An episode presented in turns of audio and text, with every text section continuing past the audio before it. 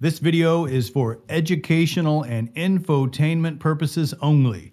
It is not intended to encourage or glorify the use of illegal drugs, violence, or criminal activity in any way. So it's not all that uncommon to have a warrant out for your arrest. Miss a court date, you get a warrant. However, it is a big deal if you're wanted by the FBI. It's an even bigger deal if you make the FBI's top 10 wanted list.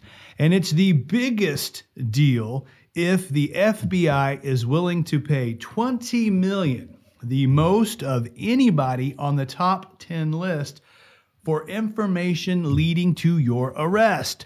Such is the case for Rafael Caro Quintero, co founder of the Guadalajara cartel in Mexico. So, what do you have to do to be one of the most wanted men in the history of the FBI? Well, you're about to find out.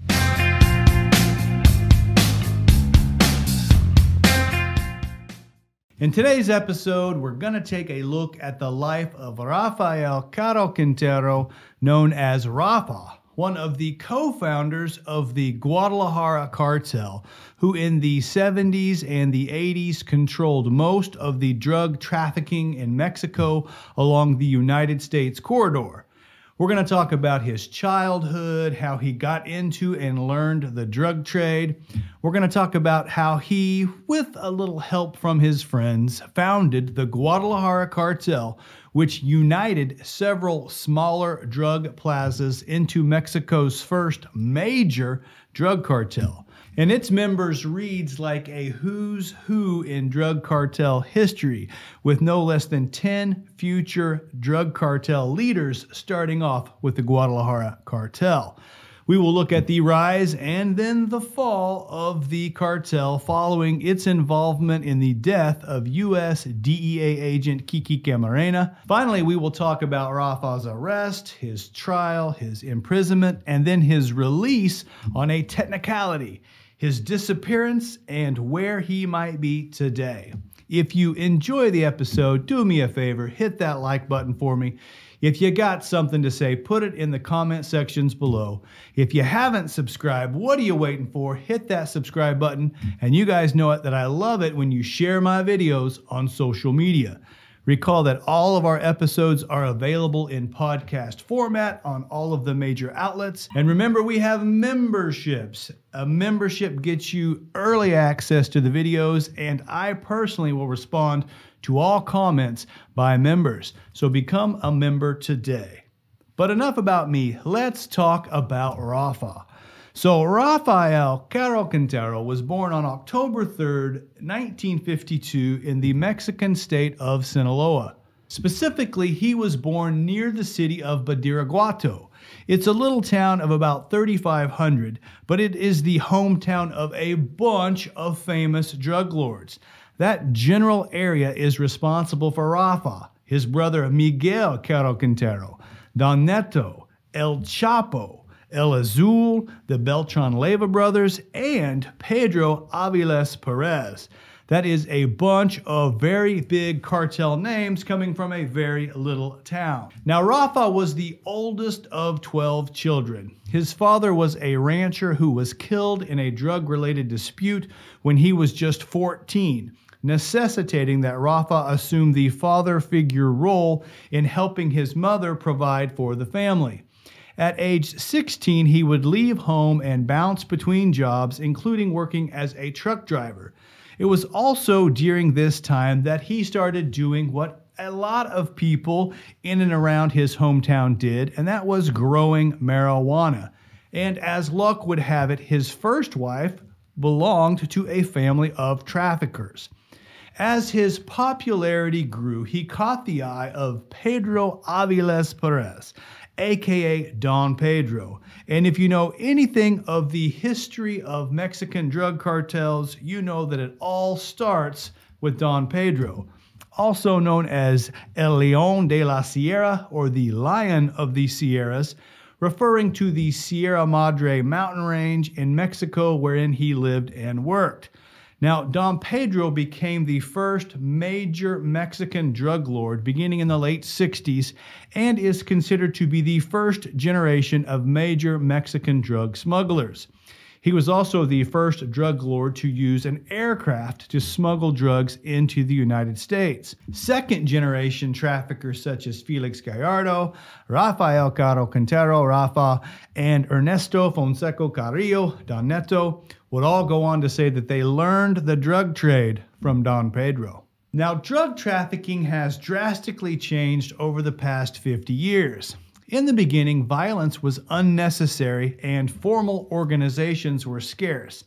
In fact, if you go back to when Rafa was just getting his start, only two major drug trafficking organizations even existed in Mexico. Compare that to today, where law enforcement identifies the existence of nine separate drug cartels and 36 additional cell groups or gangs that are involved in some way in the Mexican drug trade. But in the 70s, there were only two organizations called clicas or cliques involved in the drug trade. They were the Gulf and the Aviles organization. The Gulf cartel, as it is now called, had been around a lot longer, getting started in the 30s, smuggling alcohol into the United States during Prohibition. They operated out of Matamoros, Tamaulipas, which is right across the border from Brownsville, Texas. And they were involved in a lot of different types of organized crime gambling, prostitution, car theft, and they peddled a little heroin. But in the 70s, moving drugs was not a main area for them. Juxtaposed was the Aviles organization, with its center of operations among the Sierra Madre mountain range within the Triangulo Dorado, or the Golden Triangle region of Chihuahua, Sinaloa, and Durango.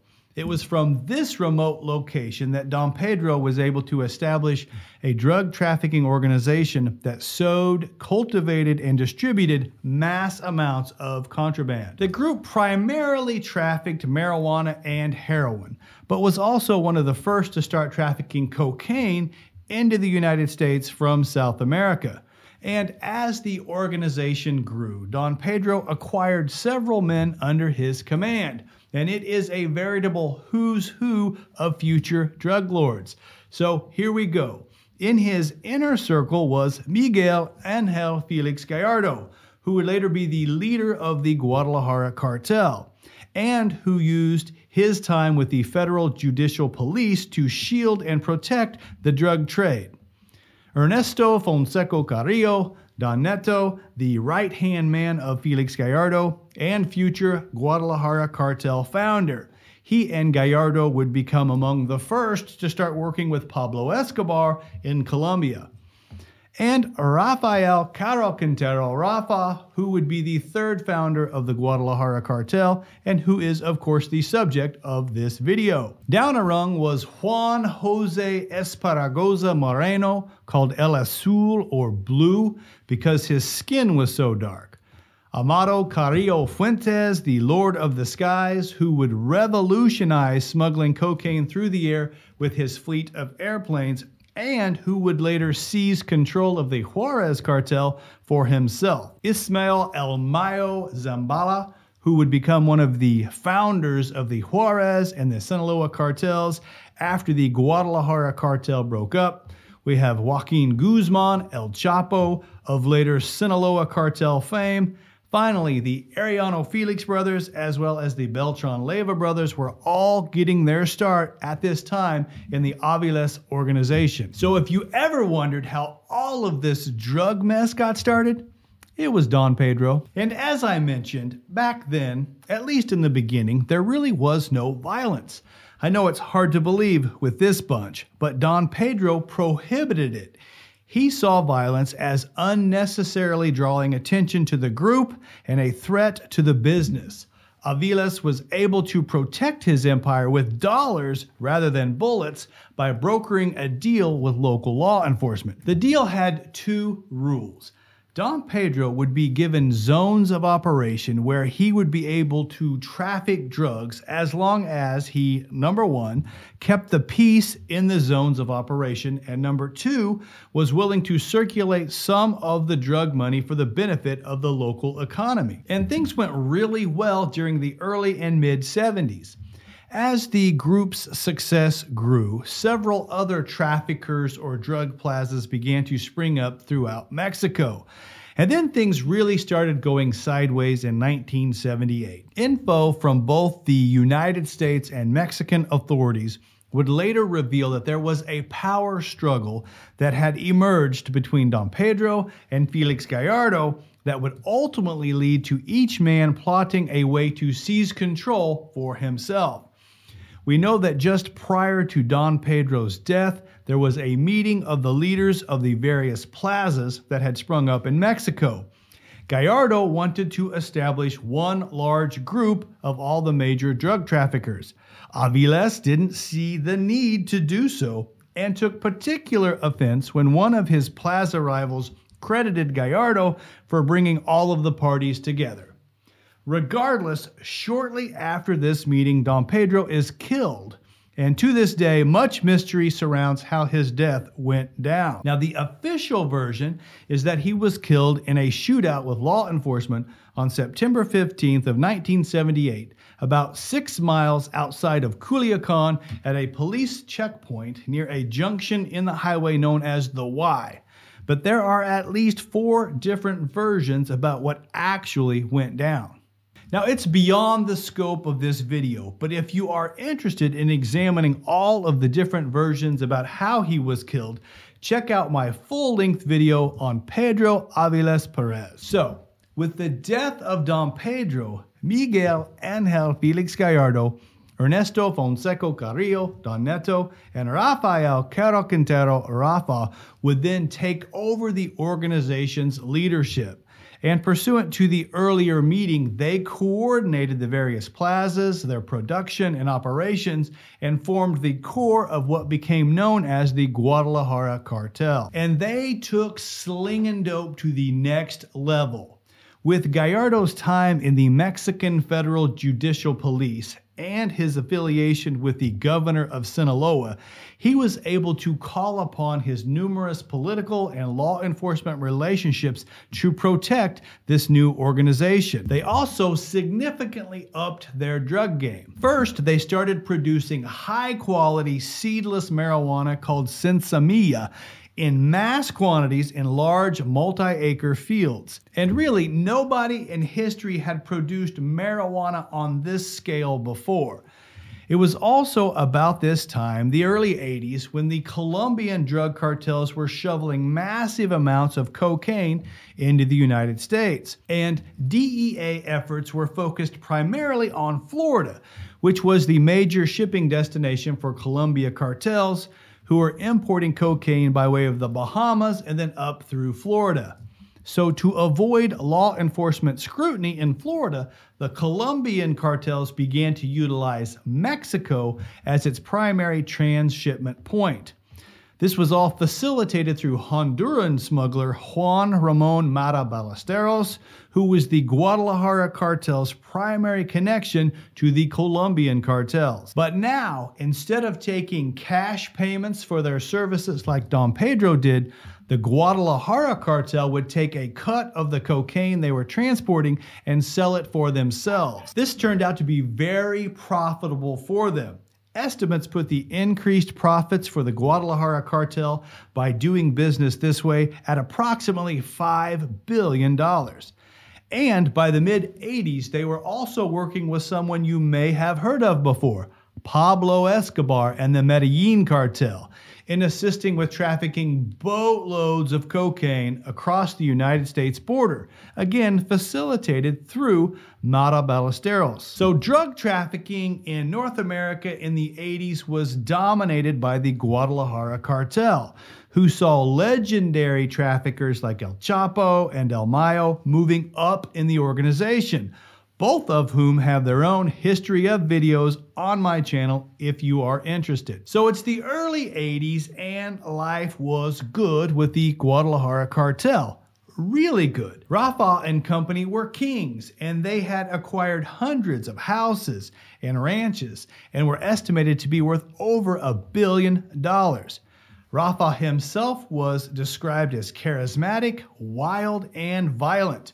He was known to host opulent parties that could erupt into chaos and violence at any time, much like his life. Case in point, Rafa had a scandalous affair with 17 year old Sarah Casio, who was the niece of a Mexican politician. That relationship resulted in her supposed kidnapping and a subsequent manhunt.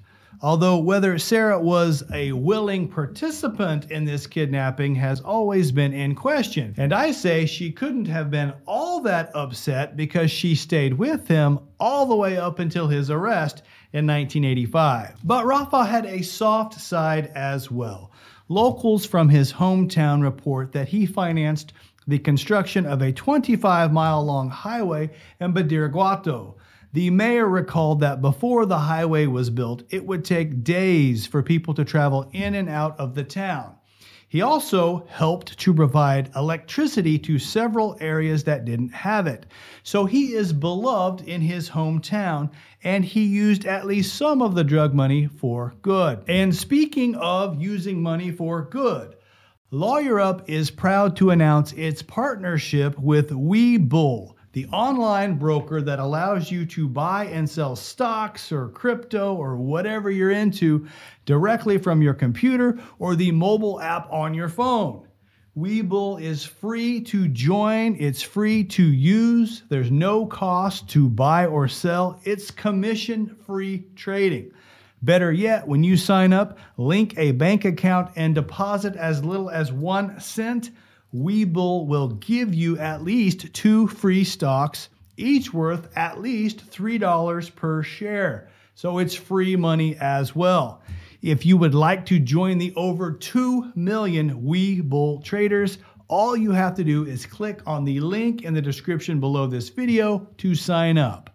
Happy trading. So, up until this point, for the most part, the Guadalajara cartel had followed Don Pedro's example of protecting their trade primarily with money and bribes rather than bullets. As much of what they were doing was being protected by local law enforcement, politicians, the Mexican DFS, which was their CIA equivalent back then, and the United States CIA who was using the Mexican drug trade to secretly fund Ronald Reagan's war against communism in Nicaragua, which was a big deal because after the Iran Contra scandal blew up, it became the only way the Contras were receiving financial support. However, not everybody in law enforcement was on board the United States DEA and the Mexican military were still seeking to bust drug traffickers. So, in November of 1984, acting on information provided in part by U.S. DEA agent Kiki Camarena, 450 Mexican soldiers, backed by helicopters, conducted Operation Godfather and destroyed a 25,000 acre marijuana plantation known as Rancho Buffalo in Chihuahua that had an estimated annual production of billions of dollars. This was an unbelievable blow to the Guadalajara cartel and to the United States' ability through the CIA to fund ongoing operations of the Contras in Nicaragua. And this was the second field that was busted by information from Kiki, so he had become quite the problem. The DEA says that by January of 1985, quote, Kiki was extremely close to unlocking a multi billion dollar drug pipeline involving the CIA, Mexican government officials, politicians, local police, and the Guadalajara cartel. Needless to say, Rafa and the GC were on high alert and they were making preparations to deal with these meddlers. So it was the epitome of wrong place at the wrong time when on January 30th of 1985, Americans John Clay Walker and Albert Radelat, who were dining at a restaurant in Guadalajara, took a wrong turn and found themselves in a private room with Caro Quintero and his men. Assuming that the interrupters were undercover DEA, Caro Quintero is alleged to have ordered his men to seize these U.S. citizens. They were taken to a storeroom where they were interrogated and tortured with ice picks. John Walker died at the scene from blunt force trauma to the head. Albert Radelat appeared to have still been alive when both men were wrapped in tablecloths, taken to a park near the city, and buried. Their bodies would remain there for over six months before they were discovered. There are at least some that speculate that what Caro Quintero and his men were doing at the restaurant that night was actually planning an upcoming kidnapping. Because within one week's time, on February 7th of 1985, U.S. DEA agent Kiki Camarena was abducted in broad daylight. Kiki was surrounded by five armed men, Jalisco police officers on the cartel's payroll, who threw him into a car. Camarena was then taken to a cartel mansion at 881 Lope de Vega Drive in western Guadalajara. It is disputed, but some say this property was actually owned at the time by Rafa. Kiki's helicopter pilot that aided in DEA flyovers, Alfredo Zavala Avelar, was also kidnapped. Kiki was beaten, tortured, and interrogated over a 30 hour period. Ultimately, Camarena's body was found almost a month later, wrapped in plastic and ditched next to a ranch in Michoacan. It is a fascinating story with complicity of the United States CIA. But the specifics are beyond the scope of this video. So if you are interested, the entire story of Kiki Camarena is also available on this channel. Camarena's torture and murder prompted a swift reaction from the US DEA, which launched Operation Leyenda or Legend, the largest DEA investigation ever undertaken. And the three leaders of the Guadalajara cartel became the primary suspects. Feeling the heat, within a month, Caro Quintero would leave Mexico with his associates and Sarah Casio. Investigators would later determine that despite warrants for his arrest, former Mexican Judicial Police Chief Armando Pavon Reyes allowed Caro Quintero to board a private jet at the airport in Guadalajara to seek refuge in Costa Rica. This was done in exchange for a $300,000 bribe. Now, Caro Quintero got away. The police chief did not. He was fired, charged with bribery and complicity in the Camarena murder. But Rafa's freedom would last less than 30 days after a homesick Sarah Casio had a call home traced by the authorities. So, on April 4th of 1985, Caro Quintero was arrested while sleeping at his Costa Rica mansion and extradited back to Mexico on charges of involvement in Camarena's murder. He was charged in both the United States and Mexico, but was tried only in Mexico and sentenced to 40 years for the murder of Camarena, amongst other crimes. Mexican officials were also fairly quickly able to apprehend Don Neto, but Felix Gallardo, with his connections, kept a low profile and was protected and even hidden by politicians in Sinaloa and then later in Guadalajara, which allowed him to evade arrest for another four years. But on April 8th of 1989, the last of the GC founders was taken into custody. But hey, the show must go on, right? However, with the big three behind bars, they contemplated that it would be more efficient and less likely to be disrupted by law enforcement if they split things up. So, in a meeting set up by Gallardo's lawyer, several of the top narcos in Mexico met in 1989 at a house in Acapulco where they divided up the GC plazas or territories. The Tijuana route would go to Gallardo's nephews, the Arellano Felix brothers. The Juarez route would stay with the Carrillo Fuentes family. That was Don Neto's bunch. Miguel Caro Quintero would run the Sonora corridor. That was Rafa's group. Joaquin Guzman, El Chapo, and Hector Luis Palma were left with the Pacific Coast operations, with El Mayo eventually joining them. So it's 1989, and we have a whole new way of doing business in narco world with the subdivision of the Guadalajara cartel. In addition, the dismantling of the GC was really the catalyst for exposing the widespread corruption within the political and law enforcement realms of Mexico. As during this time, several politicians and police commanders were arrested, with as many as 90 others defecting or simply disappearing. So it's the end of an era where money and bribes were used to protect the drug trade and is really the beginning of when things started to bend towards violence and the violence that we see in the Mexican drug trade today.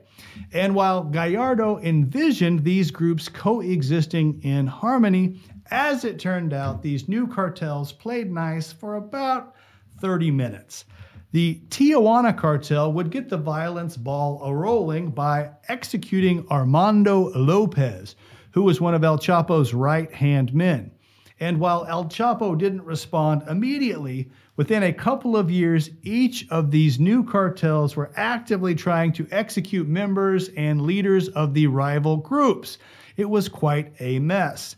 Meanwhile, Rafa was incarcerated at the Federal Social Readaptation Center number 1, Altiplano, in Juarez, which was billed as Mexico's Alcatraz or Supermax prison. It has and currently holds dozens of drug cartel leaders, and it was touted as impenetrable and inescapable. That was until June 11th of 2015 when El Chapo escaped through an almost mile-long tunnel that was dug under the prison and up 33 feet tapping in through the floor of his shower cell. That event is also beyond the scope of this video, but it's one of my all time favorite narco stories. And I tell you all about it in my video on El Chapo, so check that out if you are interested. Anyway, from Altiplano, Rafa would bounce around between prisons over the next 28 years when man, luck was on his side. In the early hours of August 9th, 2013, a Jalisco court ruled that Caro Quintero was tried improperly in a federal courtroom for crimes that should have been tried at the state level. Specifically, when Caro Quintero was given his 40 year federal sentence, he was sentenced for murder, which was a state crime, and not for drug trafficking, which was the federal one.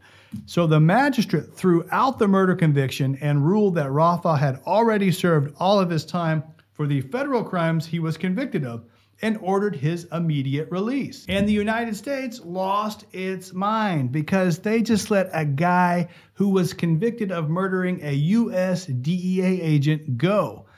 And there were also murder charges pending against him in the United States and the two countries have an extradition agreement between them. And while, of course, extradition of a Mexican national to the United States is complicated, Barack Obama immediately petitioned the Mexican government to act. And they did. Within five days, a federal arrest warrant was issued for the rearrest of Rafa on additional federal charges in Mexico. But it was too late. He was gone, and they haven't been able to find him since. Oh, there have been sightings. He was first rumored to be back in Badiraguato, but by the time the authorities arrived, he was nowhere to be found. On July 24th of 2016, while still on the run, Caro Quintero gave an interview to Proceso magazine. In the interview, he claimed that he did not kill Kiki Camarena. He also told the reporter that since his release from prison, he had been visited separately by El Chapo and El Mayo, but claims that he told him he did not want to return to the drug business. He also told the reporter that he was no longer a drug trafficker and peace was the only thing he desired. A couple of years later, in 2018, the same rumor surfaced again that Rafa was back in his hometown. Only this time, the Mexican military dropped Marines in out of Black Hawk helicopters. They made quite the scene, but they didn't get their guy. That same year, Huffington Post journalist Anabel Hernandez visited Caro Quintero in Mazatlan, Mexico. Despite having security guards, she stated that Caro Quintero was no longer able to live the lavish lifestyle he had when he was a major drug lord and was now living in, quote, shabby mountain homes. She described him as aging and frail. During the interview, Rafa revealed that he was suffering from an ill prostate and was estranged from his family. His lawyers have also recently echoed that same sentiment in court, stating that he is insolvent. He spends his days scanning for drones that might reveal his location, and he camps in a different spot every night in the Mexican mountains. But is there any truth to this, or is this just a media ploy to get the authorities to relax efforts to bring him in? That is unclear because there are many that claim quite the opposite that Rafa is very much still in the game and is the head of the brand new drug cartel in Caborca, Sonora, located just south of the state of Arizona. And there has been recent cartel action in Caborca evidenced by a significant uptick in violence between the criminal cells of the Caborca cartel, led by nephew Rodrigo Paez Quintero, and the Sinaloa cartel, now being operated by El Chapo's sons. Regardless of his present status, Rafael Caro Quintero remains among the 15 most wanted international fugitives by Interpol. He is on the FBI's top 10 most wanted list, and the U.S. government is offering $20 million for information leading to his capture. That is by far the most reward money for anyone on the list, so it is clear that the United States still hopes to bring Caro Quintero to justice here for the death of Kiki Camarena. Ultimately, in the 30 years that have followed the collapse of the Guadalajara cartel, the fledgling cartels that first existed would fight and fracture into the nine cartels that currently dominate the Mexican drug trade. With the groups choosing to rely on violence to claim various territories and trafficking routes instead of the bribery that had marked their predecessors. It is these continuing disputes and escalating conflicts that has created the political, social, and military chaos that we know as the current Mexican drug war. So that is the episode. I hope you enjoyed going way back into drug cartel history to where it all started in Mexico and then pulling it forward through the lens of Rafael Caro Quintero. If you're interested in more information about Rafa, he is a major character in the Netflix series Narcos Mexico. That is all for today. Thank you for watching. Remember to like, comment, subscribe, and share. My name is Joshua Roberts, attorney at law, and you've been watching